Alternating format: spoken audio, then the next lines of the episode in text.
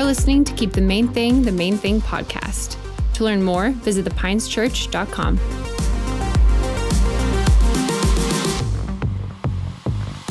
Welcome, everyone, to the Pines Church online experience. My name is Matt Joy. I am the lead pastor here, and I am so excited that you carved out 25, 30 minutes and change uh, to study God's Word with us. For those of you that may be joining for the very first time, we're in the middle of a series uh, titled Who Are the People in Your Neighborhood?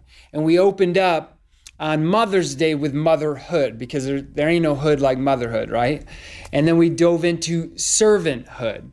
And then last week we focused in on priesthood. The Bible literally says that we are a royal priesthood, although many people wouldn't see themselves as such. And today we're going to be focusing on actually two hoods, and that is brotherhood and sisterhood, because there's so many truths that are representative both in sisterhood and brotherhood that I felt like we should just hit this um, one stone, two birds kind of thing. So to kick this off, I want to start with a quote from Dr. Martin Luther King. And he said, We must learn to live together as brothers or perish together as fools. And that's such a powerful truth that we have to learn, first and foremost, how to live together. Uh, I grew up with a brother, I'm raising four boys. And that's not something that's just intrinsic in us. Of course, the very first murder that was recorded were two brothers, the sons of Adam and Eve, all the way back at the very beginning. And so we have to learn to be brothers. So there's insight and there's truth in God's word that's going to help us love our brothers, encourage our brothers, champion our brothers on, and the same is true of sisters. Uh, we must learn how to be sisters. Not me, because I'm not a sister, but you understand the logic of where I'm going. This is such an important concept because in the Bible, a lot of times we focus on community in the church, and community is so, so important. But when we become adopted, into the family of God. We are no longer friends, but we are now brothers and sisters because we are sons and daughters of God. And so we must understand that the kingdom of heaven advances through relationship. And Jesus modeled relationship better than anyone. And so we can't fall into this. Um, the, the monk or the mystic that lures us with a carrot stick of isolation type lifestyle to get close to God. Because there's a lot of books on that. There are whole religions dedicated to that, that in order to get close to God, you have to you know, get rid of all of your belongings and hike up on top of a mountain and bang a cymbal every five hours and not utter a word. And that's simply not true. Now, there are periods where Jesus himself got alone so that he could spend time with his heavenly Father. And certainly we need to learn to do a better job of that. But the point that I'm trying to communicate is that yes, we must be in community with one another, but beyond that, we have to live as a family and truly view other believers as brothers and sisters. Um, 1 Peter 2:17 says, "Love the brotherhood." Okay, and you can easily put in sisterhood as well. Love the brotherhood, love the sisterhood. Hebrews 3 13 through 14, and I want to camp out here for just a minute, says this But exhort one another every day, as long as it is called today, that none of you may be hardened by the deceitfulness of sin. For we have come to share in Christ if indeed we hold our original confidence firm to the end. What does exhort mean? Exhort is literally defined as strongly encourage. And if you break down that word encourage, so what does encourage mean? You can keep on trailing all these words. It literally means to infuse with strength or even to infuse with courage. So we have a responsibility to those that are inside of our sphere, even those that are called family to encourage them to pursue everything that God placed inside of their hearts. And that also means that we need that encouragement. Remember, God told Joshua three times, be strong and courageous. So that shows us that encouragement is repetitive. But we live in a, a culture of discouragement, right? If you turn on the news, you'll quickly see criticism, contempt, critique, and correction. It's almost the native language of a fallen world. We use our words to tear people down instead of build them up, to denigrate one another. But as a believer, we have a responsibility to use our words to speak life, especially in the family of God, our brothers and our sisters. Dietrich Bonhoeffer said, this is a warning, okay, that the person who loves their dream of community will destroy community, but the brother who loves those around them will create community. And so this is such a powerful quote because I think sometimes we have this romanticized, idealistic idea of what community, what brotherhood, what sisterhood should look like. So our expectation is here. And the minute that people don't meet that expectation, maybe they only register here, okay, we're offended like that much because you didn't hit the mark. And that's why expectations can be so dangerous, especially when we put them on one another. And so we must look to a biblical definition of community. We must look to a biblical definition of family and what that looks like. The Bible goes on to say in Proverbs 27 17, speaking of brotherhood and speaking of sisterhood, iron sharpens iron, and one man sharpens another. And you could easily say one woman sharpens another woman. Well, we love that quote, and we love to run out to Hobby Lobby and get it on a frame and, and slap it in our living room and maybe even tattoo it across our back. But have you ever taken the time to actually think about what iron sharpening iron looks like? Okay? You're literally reshaping a blade. You're taking the jagged edges off. There is friction. Okay? There are sparks flying. Why? Because you are losing part of the blade. So, in a relationship between a brother, there are things that I am bringing to the table blind spots, bad habits, the weeds of lies that have allowed to take root inside of my heart that need to be plugged up, plucked up, or need to be shaved off. And so, as my brother comes into relationship with me, there's going to be friction as we work alongside one another. But if we lean into that friction and we know that we're protected with through the bond of love. I'm not outing out of this relationship the minute that you say something I disagree with, but I'm committed with you the way that we're committed with a family member we're going to stick through. We're going to both mature and grow and benefit as a result of being in that brotherly bond or that sisterly bond. Think about it. You know, you can say whatever you want to your brother, but the minute somebody else says something about him, then you got a problem with it, right?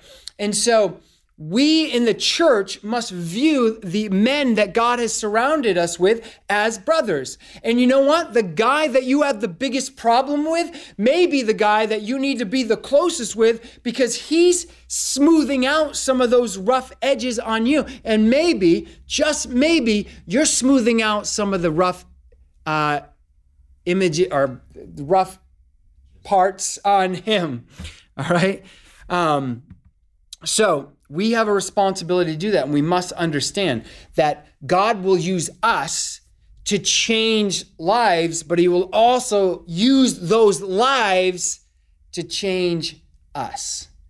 And so that happens, we mature in relationship with one another. And sometimes that maturity, it stings, okay? Proverbs 27 6 says this Wounds from a friend can be trusted, but an enemy multiplies kisses. And we know, you know, he's this is a foreshadowing of the kiss from Judas who betrayed Jesus in the garden. But wounds from a friend can be trusted. So there are going to be times that our friends, that our brothers might highlight something, a bad behavior, a bad habit, a weed of a lie that took root inside of our hearts that may sting and may hurt. But it's better to have those people in your life that are willing to call out those things in truth and in love than somebody that's constantly just whispering in your ear what you want to hear, but their motive really is to deceive you. So, brother, brotherhood and sisterhood, they call forth both our strengths and our weaknesses. So, we were kind of through that scripture, we were kind of highlighting some of the weaknesses. There's some areas that we were rough in that we need to grow in, but it's also a responsibility uh, to call out those things to grow and to champion the things that God has placed inside of our heart. Hebrews 10:24 says this, and this is such a powerful scripture. Let us consider how to stir one another up to love and to good works, not neglecting to meet together as is the habit of some. I want to stop right there. As you just, ah, I'm going to skip church this weekend, or ah, I'm just going to skip small group this weekend, those little choices begin through compound interest to grow into a big snowball. And before you know it, you've created the habit of forsaking the assembling of the saints. You've created the habit of neglecting to meet together with your brothers. And intentionally or unintentionally, you have become an island unto yourself. It's the small decisions that lead up to the big consequences in life. So just understand that little decisions can equal habits.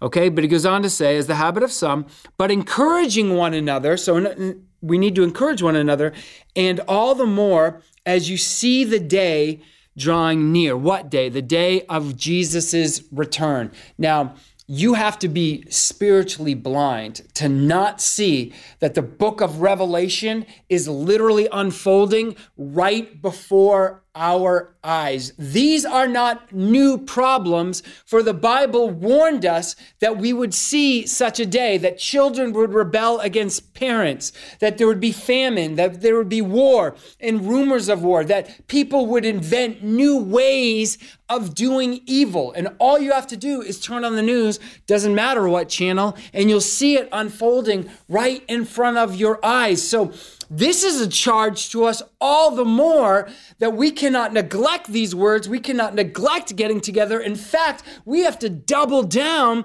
on being in relationship with one another so that we're not deceived, so that um, we don't miss out on the good works that have been set before us.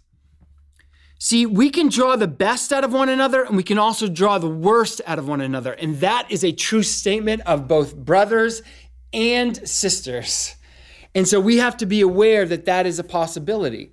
So to be a brother and to be a sister, to be a good brother and to be a good sister, it requires humility. Humility, transparency, and honesty. You have to be honest about what you're thinking. You have to be honest about what you're feeling. And you have to rest in the assurance of knowing that you're in this brotherly bond.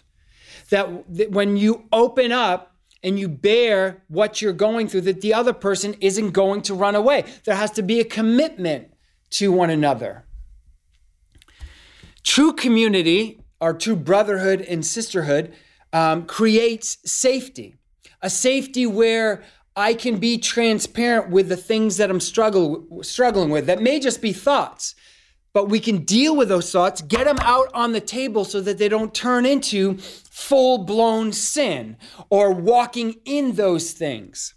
Okay, there's a, there's an epidemic in the body of Christ of, of plastering on a fake smile and pretending that we have it all figured out and projecting an image of what we believe others want to see. The problem with that is that we're never honest, we're never humble enough to admit when we're struggling in an area, and so we hold it back in the darkness behind a closed door where the enemy can wreak havoc. And what started out as an impulse or a thought is now full blown sin because we were more interested in projecting our image that everything was okay than humbling ourselves to be honest so that our brothers and sisters can come to the table and encourage us through these things with Scripture and remind us of what the Word of God says about us.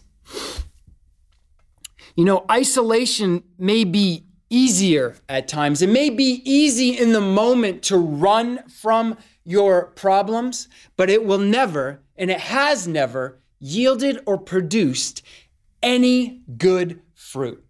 And you can study all the heroes of the faith. You can study all the heroes of our, of our country. Isolation is not what we were meant to live in. In fact, that's the enemy's number one destination for you is to isolate you from the herd so that you can be his meat on his table. And so there is protection in the brotherhood, in the sisterhood. The Bible says in Matthew 18 20, For where there are two or three are gathered in my name, there I am in the midst of them. We must commit to being in relationship with one another. Again, uh, John 15 13, no greater love than this than he who lays his life down for his brother. We lay our lives down by being in relationship because sometimes at the end of the day we just feel like vegging out netflix and chill. But instead we say no i'm going to make a commitment to being in relationship with my brother. So i'm going to show up at their house. I'm going to help them with this. Or i'm going to show up at that small group. There's a commitment there proverbs 18:24 says this a man that hath friends must show himself friendly and I know that this is specifically talking about friends, but you could also take this same logic and apply it to being a brother. If you want brothers, then you first and foremost must be a brother. Okay? You must treat others the way that you want to be treated. This is like something I, I just pound into my kids each and every single day because it's like the hardest concept for them to get. But you know what? As I counsel adults, it's the same truth that eludes them that we must treat others, our wives, our husbands, our brothers, our coworkers, our boss, this our children the same way that we want to be treated. And so we have a responsibility to lead by example. And when we do that, it opens the door for them to reciprocate that back to us. But somebody has to be the initiator. So, to have friends, to have brothers, you must be a friend and you must be a brother. Now, I want to share this story, and I'm going to kind of camp out here for the rest. This is in Mark 2 3 through 12. And I think this is the, the perfect illustration of brotherhood. Um, Jesus is going from town to town, and I'm going to give you like the Reader's Digest version, the Cliff Notes version, which is how I passed high school. So, um, so the Cliff Notes version is Jesus is going from these different cities and he's preaching and teaching and healing the sick, and word is getting out without any internet. People are talking grassroots level, like people are finding out about this Jesus guy. And so there were these group of brothers, right? These friends, they were close, they were tight, and one of them couldn't walk. And so they heard that Jesus was coming to this village, and they're like, we got to get to this village.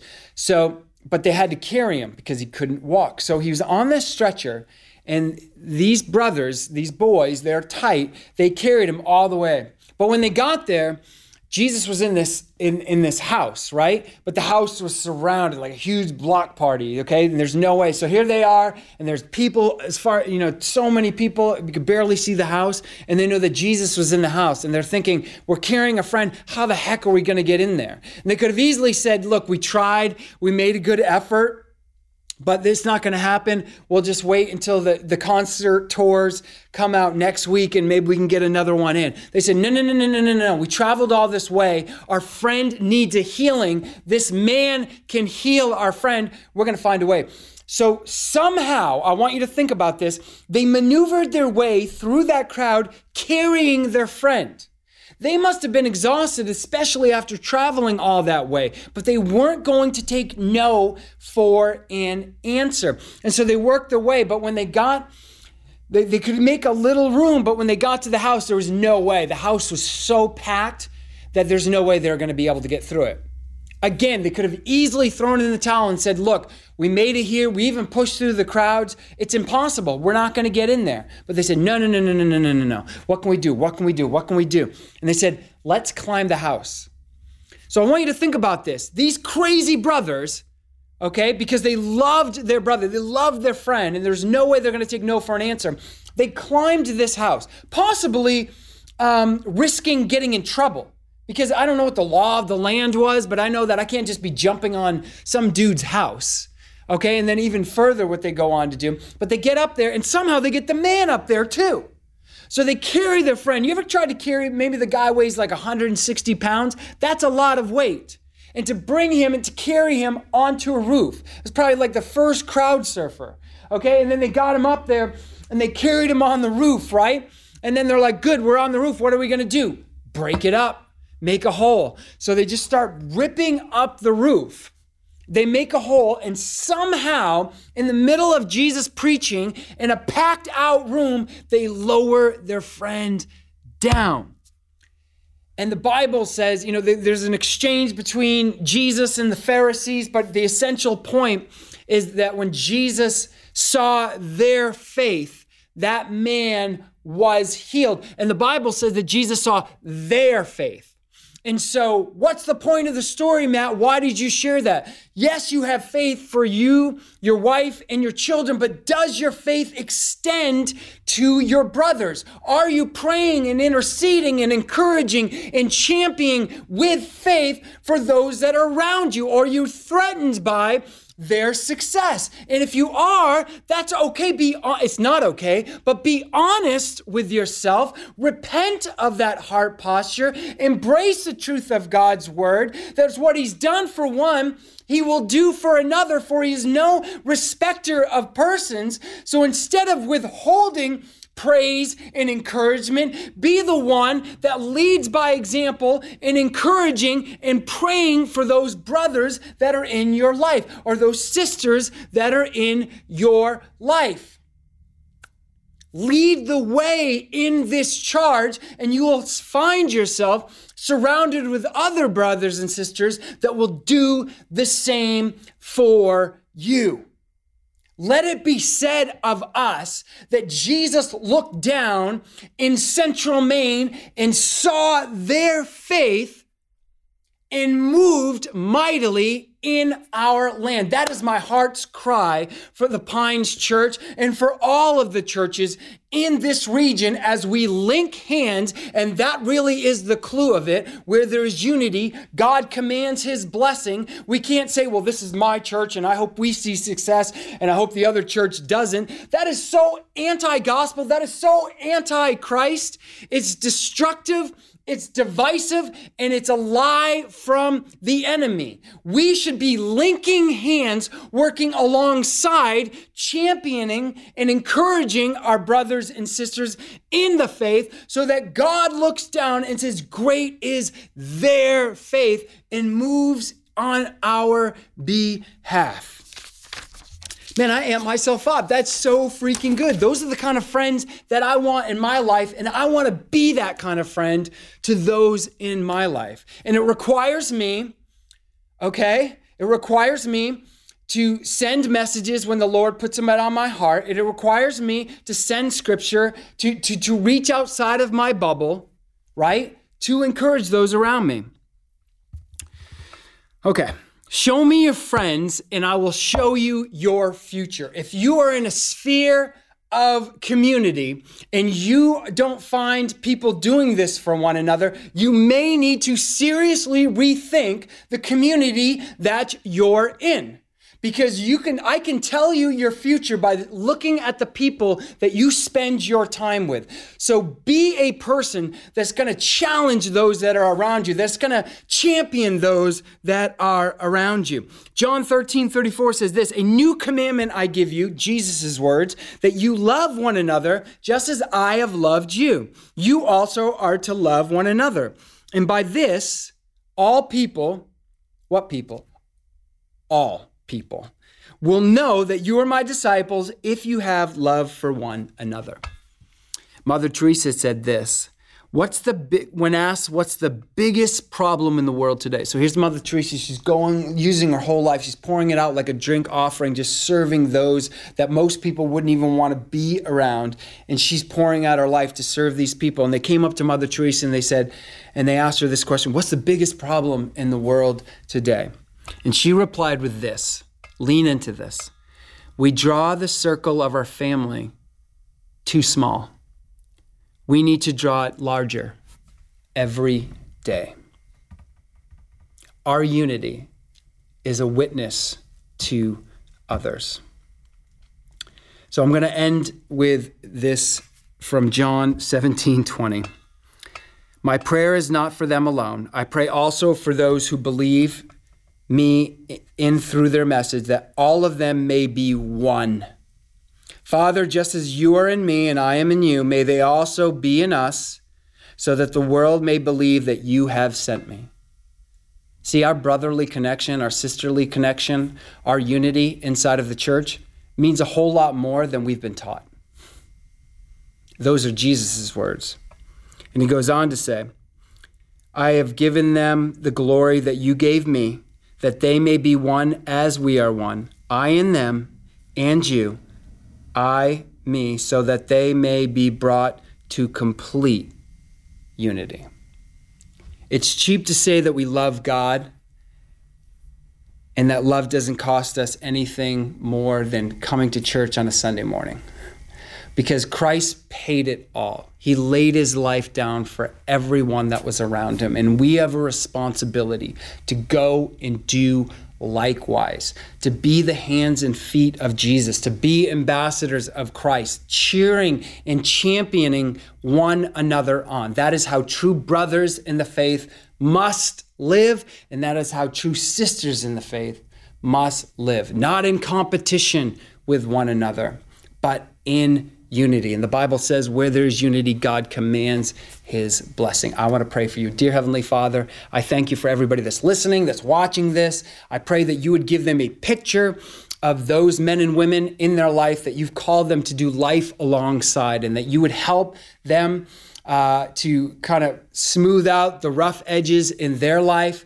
to have the humility to have their blind spots uh, brought up to them and to respond in love. And I just pray that they would grow deeper in their relationships and that that love would point people to you. In Jesus' name, amen.